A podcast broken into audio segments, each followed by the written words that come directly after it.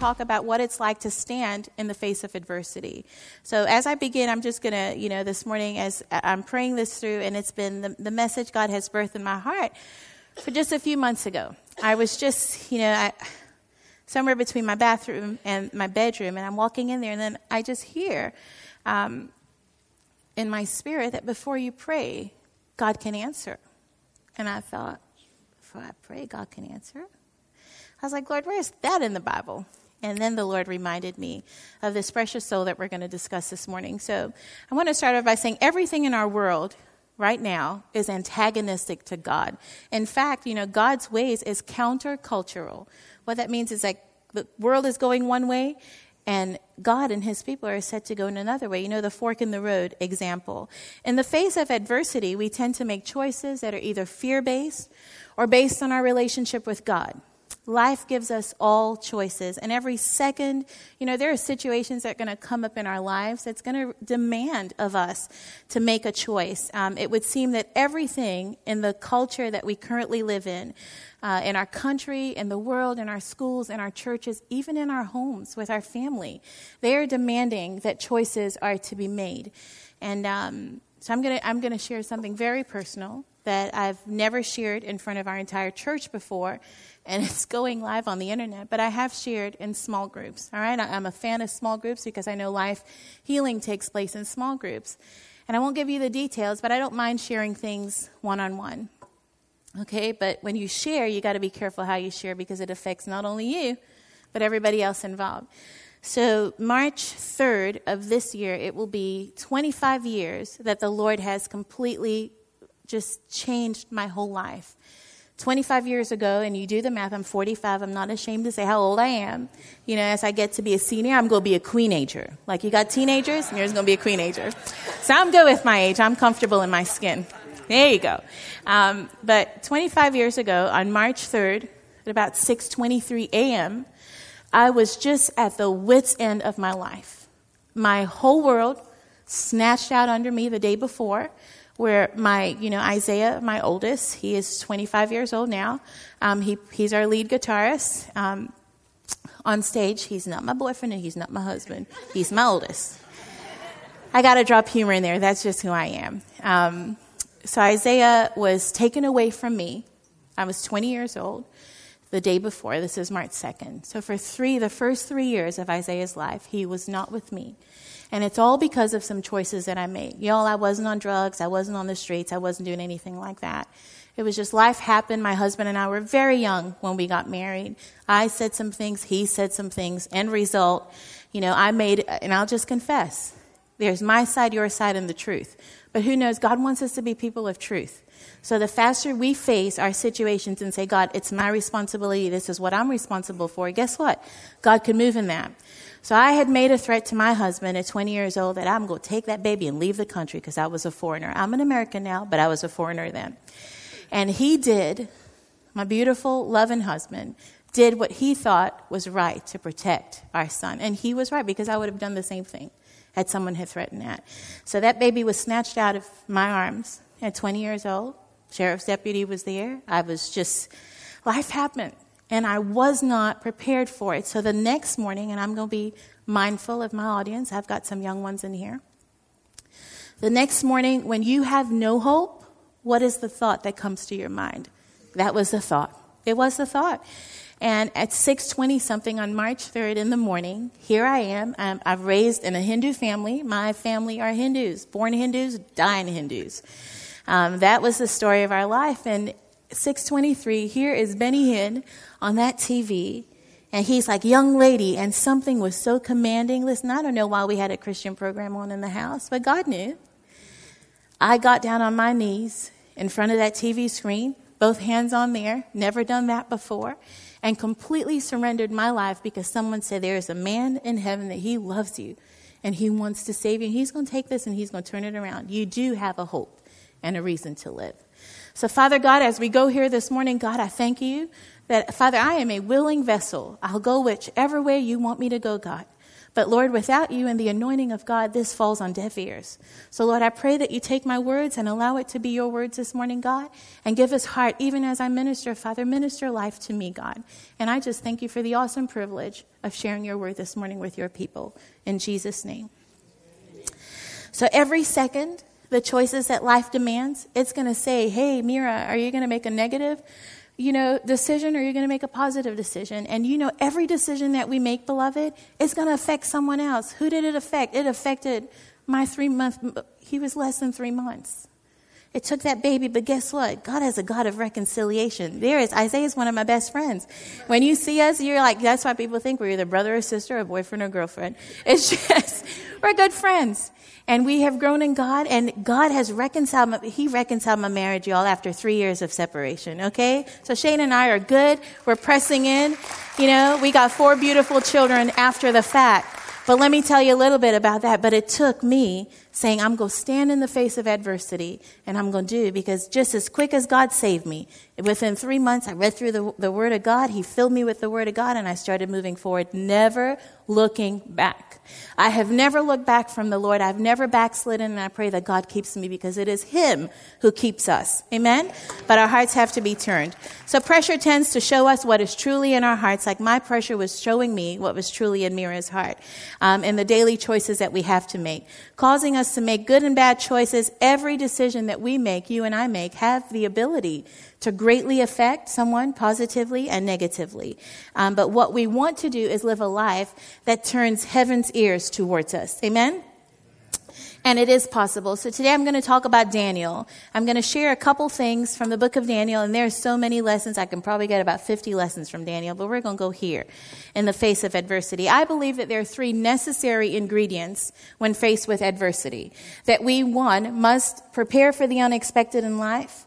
Two, that God demands that we do not conform, resist conforming to this world around you. And three is that we are called to be a light in a dark world. All right? Um, so preparing for the unexpected. Daniel was taken as a young youth into captivity, Babylonian captivity. Um, he was to be placed with the eunuchs. Those are men who have been castrated and, and just, you know, it is what it is. They served at the service of the king. Um, he was perhaps, Daniel was perhaps between the ages of 12 and 15 years of age. And the Bible says in Daniel 1 that he was from the tribe of Judah. Daniel was from royal descent. So his world was instantly turned upside down. In one moment in time, they captured Daniel. They took him about 800 miles away from his safety zone. 800 miles. Here he goes. W.A. Criswell, he's um, a pastor, a Baptist teacher, was the president of the Baptist Seminary or Baptist Convention for two years. Um, Daniel, here's his words. He said, Daniel is a victim of this judgment of God. It was a judgment that was brought to them um, upon the sins of people. He was of princely extraction, the seed royal, born to rule. He was bred with the expectation of a scepter. And he never dreamed of slavery to a heathen king in a foreign land. Yet, in the life of this youth, the prophecy of Isaiah and the judgment of God sadly and tragically came to pass. This is in Daniel's life. He was made a eunuch in the court of the king of Babylon, and he was a dry tree a man who was emasculated with no hope of family issue or posterity. So I'm not going to argue the fine points in scripture. There are some prophecies in the Bible and you know we don't argue over the small things, okay? So there's nothing 100% that says that this he was a eunuch, but we're going to go here. So just just follow with me. Have you ever had your world just snatched up from under you? All right? So in Daniel's real time, all of this, everything that he knew, this boy knew. He was a boy. He was a boy. I was 20. He was like between 12 and 15. I cannot imagine. Um, so Daniel 1 1 says, the story goes like this in Daniel 1 1. In the third year of the reign of Jehoiakim, king of Judah, Nebuchadnezzar, king of Babylon, he came to Jerusalem and he besieged it. He took control of it. This narrative that's in here, it's written from a historical point of view. It is what it is. It's a fact. You cannot change it.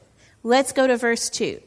And the Lord gave Jehoiakim, king of Judah, into his hand, into Nebuchadnezzar's hand, along with a part of the vessels of the house of God. These are sacred things. And he took, Nebuchadnezzar took it and took it into the land of Babylon. Um, to the house of his God, he placed what was holy into the house of his pagan gods. This is our focus It is that the fact may say that my Isaiah was taken from me. You've been diagnosed with cancer. This is your life after divorce. This is your life with financial ruin. Daniel's fact was he was taken captive. But we see the God part of it was that God had his hand because the Bible says the Lord gave over Jehoiakim into Nebuchadnezzar's hand. You see, facts may say one thing, but what do we know that God has? God has a part to do with everything right? And we, we've got to focus on it. So you see, the prophet, Sean, this is not in my notes. The prophet Jeremiah in chapter 25 of the book of Jeremiah, he gives us the prophecy that went forth right before this happened. You know, Daniel's in his house, and if you go to Jeremiah 25, you'll see that in real time, right? Jeremiah was alive during the exact same time, and he's saying this. So when this happens, I can't help but to believe that Daniel had his mind that, you know what? I heard mom and dad talking about that prophet Jeremiah saying that something like this was going to happen, that we were going to be taken into captivity. You see, it's important what we talk about, even around our young ones, because they're always listening. In chapter 39 of the book Isaiah, this is what the prophet Isaiah says to Hezekiah. He said, Hear the word of the Lord of hosts. Behold, the days are coming when all that is in your house and what your fathers have accumulated until this day shall be carried into Babylon. Nothing shall be left, says the Lord. And they shall take away some of your sons who will descend from you, whom you will beget, and they shall be eunuchs in the palace of the kingdom of Babylon. That prophecy went forth before Daniel was. It was. So Daniel knew something about the word because we'll see from his life where he stood, where he stood in the face of adversity. So when the unexpected things in life happen and our world is turned inside out, upside down, preparing for the unexpected means that we can trust that our God is working behind the scenes. Daniel knew from his history and from the stories and the prophecy that he perhaps heard as a child. I'm sure he heard it in his household. Daniel 1, verses 3 through 4, shows us that Daniel was numbered among the exceptional children.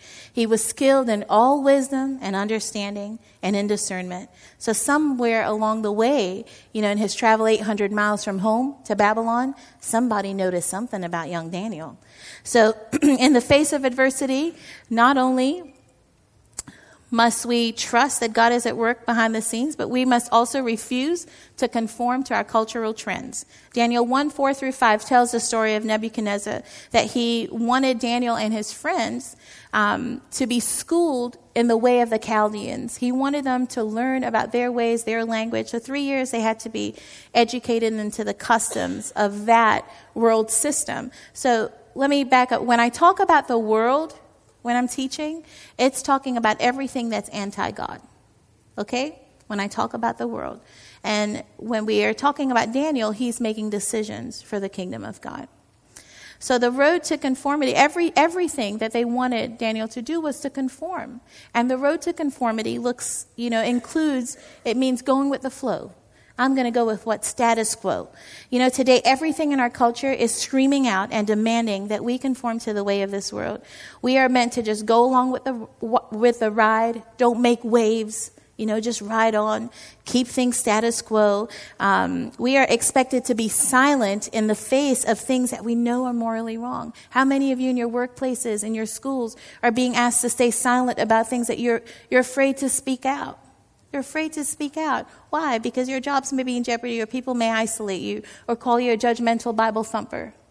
You see, everything in our world says, let's go with the flow, because we don't want to be like pinpoint and say, okay, that Meera, she's holier than thou, or she's judgmental. Who says? What does God want for us? We are not people meant to fit in. We were born to stand out. You know, nothing was different for Daniel. He too was asked to go with the flow. The first thing that the king wanted to change in Daniel was Daniel's name. In the Hebrew, Daniel's name, it means that God is my judge. But Nebuchadnezzar came in there and he wanted to say, you know what, I'm going to call you Belteshazzar. Kid probably couldn't even spell it yet. Well, maybe he could. He was real wise. Belteshazzar means God is my protector. But which God is his protector? So he is wanting to change Daniel's identity and identify it with something that he's comfortable with.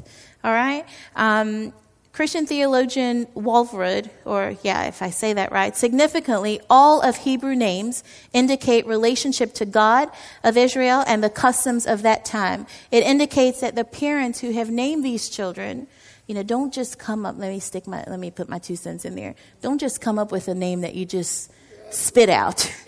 Names have a purpose and they have value. All right? They have purpose and they have value.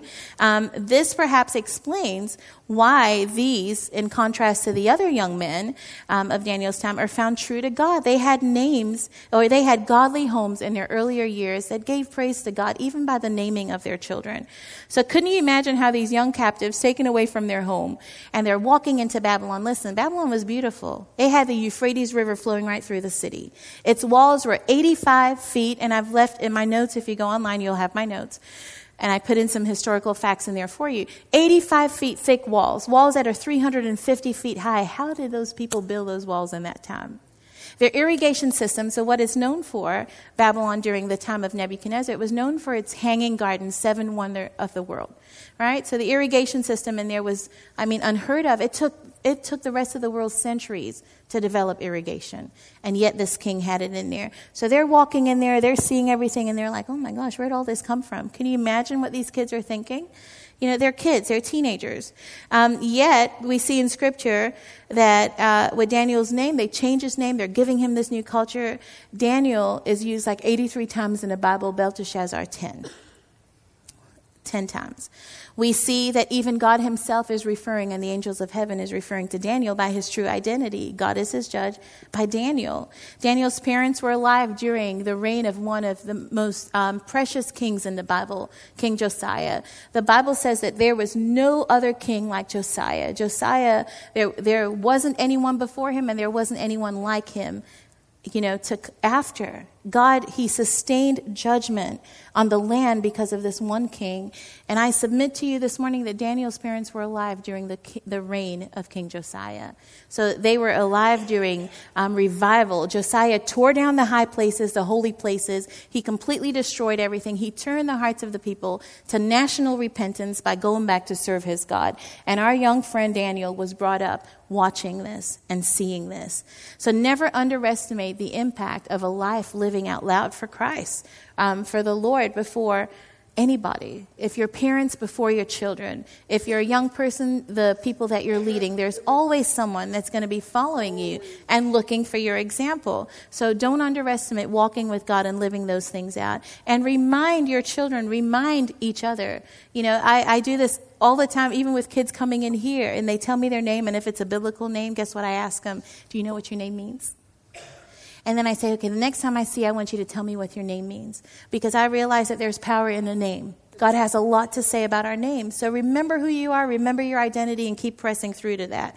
The second thing that, that we must guard against to keep ourselves from compromise or to, from conformity is to keep ourselves from compromise. As a Christian, our belief system is constantly being challenged. It's vilified. It's looked as, um, as evil. You know, I've been called a Bible thumper. My kids have been called judgmental Bible thumpers by cousins because they refuse to go this way and see, you know, it's not, it's not refusing to see something from someone else's point of view. We can reason all day long, but what does the word have to say? At the end of the day, my opinion holds no weight. But if I can point you to what God's word says, there's no argument against that. There is not. It's He is final. He is judge, um, like Daniel's name would indicate. So many young believers today are bullied into compromising. They're pushed and pulled to the point of submitting themselves to things that they have once broken free from. You know, have, have that haven't happened to you? You know, I've got to think back. You know, did I allow myself to go backwards after I got saved? And listen, I, I stood, I tried to. God enabled me, not perfectly, not perfectly, because I'm human. Um, we're constantly being pushed and pulled only to be laughed at and, and make Jesus a mockery. You know, and we don't want to do that. We are bullied into silence only for our silence to be consensual. When you're faced with opposition and you know something is wrong and you are silent, you are giving consent to that when you don't speak up. Silence means consent. All right? So sometimes we're going to be called to speak up when we're asked to compromise. Don't just sit there like a bump on a log. Say why you're not doing what you're saying. Say because you know God sees me. God sees me. Romans 12, 2 in the Passion Translation. I love this. It says, Stop imitating the ideals and the opinions of the culture around you, but be inwardly transformed by the Holy Spirit through a total reformation of how you think. This will empower you to discern God's will as you live a beautiful life, satisfying and perfect in God's eyes. It is possible that we could live a life where God looks at us and say, You are beloved, greatly loved by me. You know, and the other scriptures you can read um, for yourself for the sake of time. So, in a new world, Daniel would face many temptations. He was taken to live in the ruling kingdom of the world in that day. There was there, Babylon was the kingdom. His king was king of the world, uh, but Jesus is king of our world. Babylon was, you know, it had food and wine that Daniel was perhaps um, didn't have access to. Its glamour, it was beautiful. You know, we talked about the beauty of the city. But here in verse 1 through 8 in Daniel, chapter 1, verse 8, it says, But Daniel determined in his heart that he would not defile himself. He wasn't going to make himself stinky by eating his portion of the king's rich and dainty foods, or by drinking the wine which the king drank. Um, therefore, he requested from the chief of the, of the chief of the eunuchs that he might be allowed not to make himself stinky like the rest of them, not to defile himself. Notice the word but in that verse. But but Daniel. Daniel had purpose in his heart not to defile himself with what the king was doing. You know, Daniel would have been brought up in a home um, where they ate nothing that was offered up. It's not that beef is bad. Listen, I love beef and I love that little bit of burnt fat right there on the grill that's just so good and seasoned to perfection. Um, but it's not that he wouldn't have, he wasn't allowed to eat beef. It wasn't that. Or chicken. Fried chicken is good. You know, I'm sure his stomach was just like grumbling a little bit. That wasn't the point. The point was that for the Jewish culture, they lived according to the Levitical diet. So anything that the way that these people killed, and even King Nebuchadnezzar, go in history and you look it up and see if it's true or not. They ate things that were offered to idols. So Daniel made a choice that, hey, I'm not going to eat anything that was offered to an idol. So let me just eat the veggies and let me just drink my water. Give me 10 days. He was quick with his, wise with his appeal. He made his appeal to the chief of the eunuchs. And the guy, you know, with fright in him, he's like, well, what if you look like you're going to die in 10 days? He said, just give me a chance. Just give me a chance. So he comes before this guy and he looks at him, and you know what? His countenance was better. He looked better than the rest of them. Him, Hananiah, Mishael, and um, Azariah. Those were the Hebrew names of what we know Shadrach, Meshach, and Abednego. All right, we're just going to stick with God's name on them because it means something. Um, Daniel refused to compromise. He did not forget who he was. He didn't leave home and, you know, mom and dad says, you know what, no drinking. He didn't leave home and said, you know, mom and dad's not here. Well, let me have a little sippy sippy. He didn't do that. It wasn't a choice for him because he determined from the onstart that I will serve my God and another I will not listen to. Right? Um, so he didn't take the bait. He didn't fold under pressure. Um, 1 Corinthians 9, 24 through 25 in the Passion Translation, it says, It's obvious that all runners on the racetrack keep on running to win, but only one receives the victor's prize. Yet each one must run the race to be victorious. A true athlete, and this is a point I want to make with this, a true athlete will be disciplined in every respect, practicing constant self control in order to win that wreath that withers. This is in the natural. But we run this race to win a victor's crown that will last forever. You see, in this kingdom, not everybody gets a, a participation trophy. We're not about that. We're raising our culture to believe that everyone gets something for participating. That's not how it works in kingdom. You get the trophy when you endure the race at the end of it. No compromise, no participation trophies in heaven. Daniel had God's gaze on him. God was looking at him. Throughout the centuries, God has drawn people to be a part of his kingdom who have faced severe adversity. Daniel was one of these people who was counted as righteous. Ezekiel 14, 14, Ezekiel was there during Daniel's time as well. He was counted as righteous. He was to be removed from his homeland and taken to a foreign country, probably in his teens. That had to have been traumatic. Wouldn't you be traumatized? He'd be devastated. Daniel's life, however, was to become an example for all of us. You see, in Hebrews 11, verses 33 through 34, it mentions that some of the faithful who await the resurrection, who through faith they subdued kingdoms, worked righteousness, obtained promises. They stopped the mouths of lions, they quenched the violence of fire, and escaped the edge of the sword. The test that we have will always come with the small things in life. It's not the big things that comes to test us first. It's a small thing. Was it way easier not to eat foods offered to idols, or would it have been way easier um, to bow down to an idol? Which one? It started with the easy thing first for, for this young guy. It was easy for him to say, I'm not going to eat that because I wasn't brought up eating that, and I don't know what's going to happen to me. See, because God is my judge, mean God has his eyes on me. He didn't have to ask his friends, hey, what do you think if I eat that food? Daniel didn't do that. He knew inside of him that it was a conviction that he wasn't going to do that. God, you see me. I don't have, you know, when we have something going on inside of us and we have to ask somebody, should I do that or shouldn't I do that?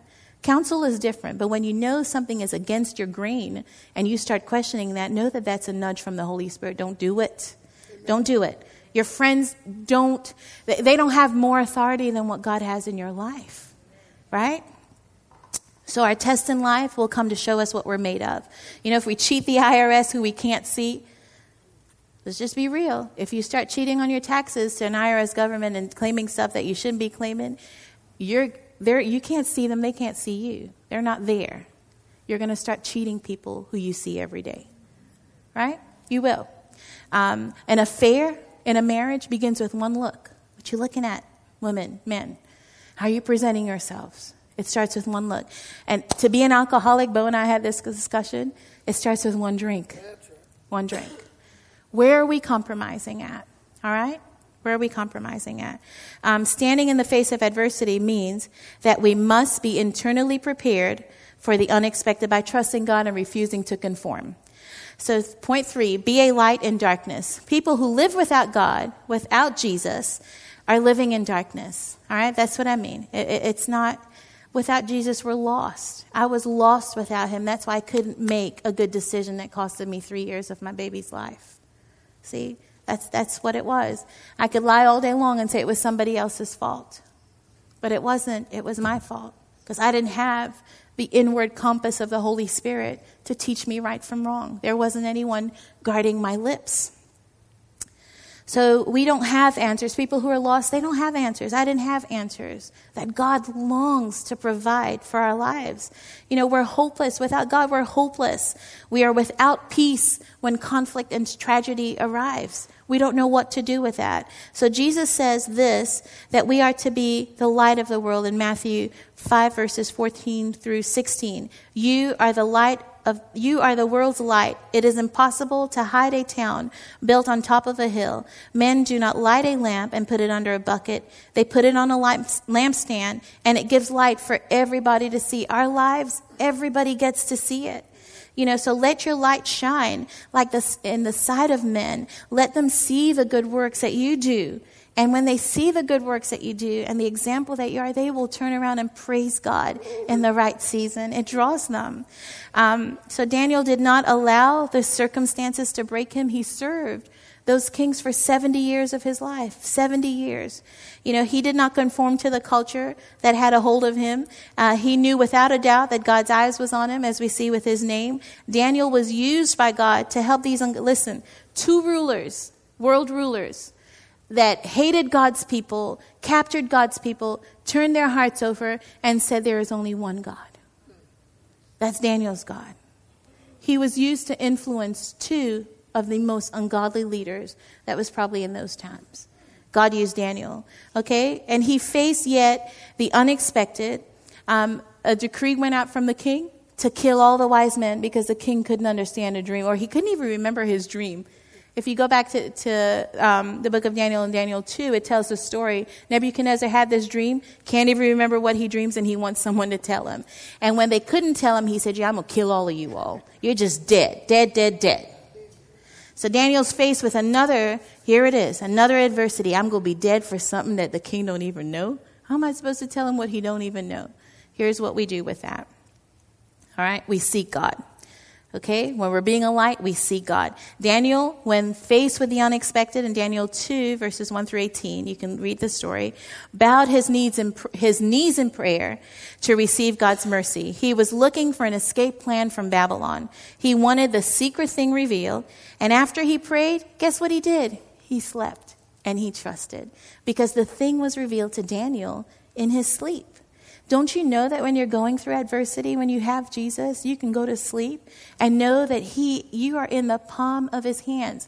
You know, he, he measures the universe by the span of his hands. It would take us hundreds of thousands of years to reach all over and at light speed. But yet the God who created everything like that, that we can't even reach in our lifetime in light speed, he holds us here. Give him a chance. If you don't know Jesus today, give him a chance. I promise you, he did that for me.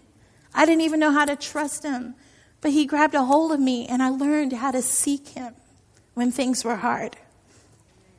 Yep, those in darkness, like Nebuchadnezzar, he was asking for an answer because this thing distressed him. He's like, I need somebody to give me an answer because I know there's meaning in it for me. Those who are lost, they need us as believers to give him an answer, to give him hope. We are the hope. We are the hope. All right. Being a light not only means that we have to seek God, it also means that we, we must be ready to give God the glory. We get, at the end of this day, I get no glory for nothing. Joshua gets no glory for nothing. Isaiah, Trevor, Cameron, Bo, nothing. Because if we get glory for it, where's God in that? All right? But God gave, or Daniel gave honor to God. So we give honor to our God. As Daniel received the revelation of the dream, he gives praise to God. And you can see it in, in Daniel chapter 2. Um, King Nebuchadnezzar promised gifts and rewards to the one who was able to show him that gift, meaning and rewards making him head of the land. There is no one more powerful than the king besides Daniel, and we'll see that to come. But when Daniel was taken to the king to reveal this mystery of his dream that Nebuchadnezzar could not remember, and he was asked if he could reveal it, his answer to the king is written there in Daniel 2. He needed some time to go see God. And when he came before, you know, the mysterious secret which the king had demanded, neither the wise men, the scripture says, enchanters, magicians, astrologers could have shown him that. But Daniel said, but there is a God in heaven who reveals secret. But there, there is another but for Daniel. But there is a God in heaven who reveals the secret things, the hidden things. And he has made known to King Nebuchadnezzar the visions that's in his head while he was upon his bed. And here it is. And Daniel gave it to him. So when the thing was revealed, Nebuchadnezzar turned around and he honored God through Daniel. He did. So when somebody honored, you know, the Bible says if we honor God, He'll honor us. You'll get honor. You will. Just by default. That's just a, the blessings are just a default of just walking with Jesus. All right? But we got to turn it around and say, you know, but is God. I didn't reveal it. God did. And as we seek God, as we give him honor, we must boldly and respectfully speak truth.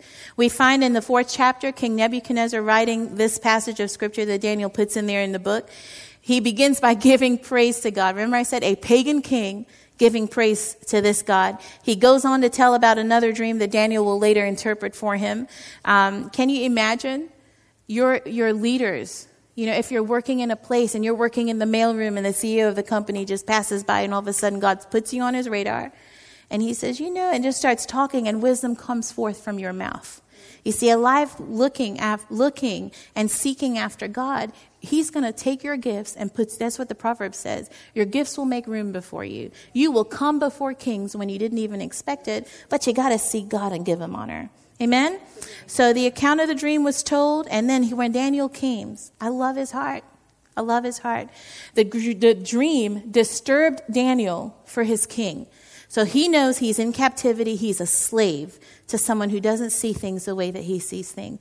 Yet there's so much honor in him that he is moved with love and compassion for this king because it disturbed him. The Bible says it disturbed his heart that this thing would come to the king. And Daniel, when he comes be, comes before him, I, I've, so I have got to read this to you. Daniel 4:27 in the Amplified. Therefore, king, let my counsel be acceptable for you Break off your sins and show the reality of your repentance by righteousness, right standing with God, and moral and spiritual rectitude, and rightness in every area and relation. And liberate yourself from the iniquities by showing mercy, showing loving kindness to the poor and the oppressed. And if the king will repent, Daniel, world leader, if you, O king, will repent, there may possibly be a continuance and lengthening of your peace and tranquility and a healing of your era. Daniel called the king to repentance, church. He called the king to repentance. He was not afraid. He took this opportunity to speak out without losing his cool and without losing respect. We can be respectful to those who are in an opposition to us, opposing viewpoints, by speaking truth in love, but love must be the motivator. His concern was for the king. All right? Those in darkness desperately needs, those without Jesus desperately needs those who walking in light to stand strong. Edmund Burke said the only thing necessary for evil to triumph is for good men to do nothing. We've got to speak out. So as we wrap up today, some action points for, from, you know, for us all to consider. How do you handle pressure? How do you handle pressure? James 1, 3 through 6 in the message paraphrase teaches us that you know that under pressure, your faith life is forced out to the open. It shows its true colors. So don't try to get out of anything prematurely. Let it do its work so that you become mature and well developed, not deficient in any way. Daniel wasn't trying to escape Babylon, beloved. He stayed there for 70 plus years. He was between 80 and 90 years old, 12 to 15, do the math when he got in there. 80 or 90, scripture doesn't give you the exact, um, play, or, you know, years that he has lived. He wasn't trying to escape Babylon. He said, this is my lot, God, and in it, you know what? I'm going to turn this world upside down for you. He wasn't trying to take this man's furniture and rearrange it in his house. He wasn't trying to do that. He wasn't trying to go against the grain. You know, he was there, but without, you know, maintaining the status quo of Babylonian people, the Chaldeans. He was there without compromising, right? He was there, and he was there seeking God and looking for the truth. So we are not to go with the flow. And point two, what are areas of compromise? Are there areas of compromise in our lives? And you know that verse in Romans again, you can read that. And point three, so we do not compromise. We are not to go with the flow, go with status quo, no compromising allowed. And how are we being an example? How are you being an example to those who do not walk with God? To those who do not walk with Jesus? Our young ones that are in school and workplaces, can you be set apart? You know, can they look at you and know that you're walking with God by your good works? It's not anything that you have to preach to them. How are we being set apart for God? Daniel 12:3, I love this. And the teachers and those who are wise shall shine like the brightness of the firmament. That's like above, above us, the skies at night. And those who turn many to righteousness, like our young Matthew and Zach over there, those who turn many to righteousness and uprightness with God, um, they will be like the stars in the heavens. Don't you want to be a shining star for God? I do. We do. But let's point people in the right direction by the way that we choose to live. All right? Let every word that we speak be drenched with grace. Remember what I said? We can say things. It's how we say it. Drenched with grace. You know the hem of the garment, where that woman was reaching for the hem of the garment? The, the most saturated point of anything. It's like the anointing oil from Aaron's beard. It's when it got down to the hem of the garment. It's a point of saturation. Are we walking like when we walk? That that it's drenched. From the, from the head to our feet, are we drenched with what God has placed inside of us. That's the grace of the Word of God. You know, I'm tempered with truth and clarity what we speak, for then you will be prepared to give a respectful answer to anyone who asks you about your faith. All right? So let's be prepared. We are called to be influencers of righteousness.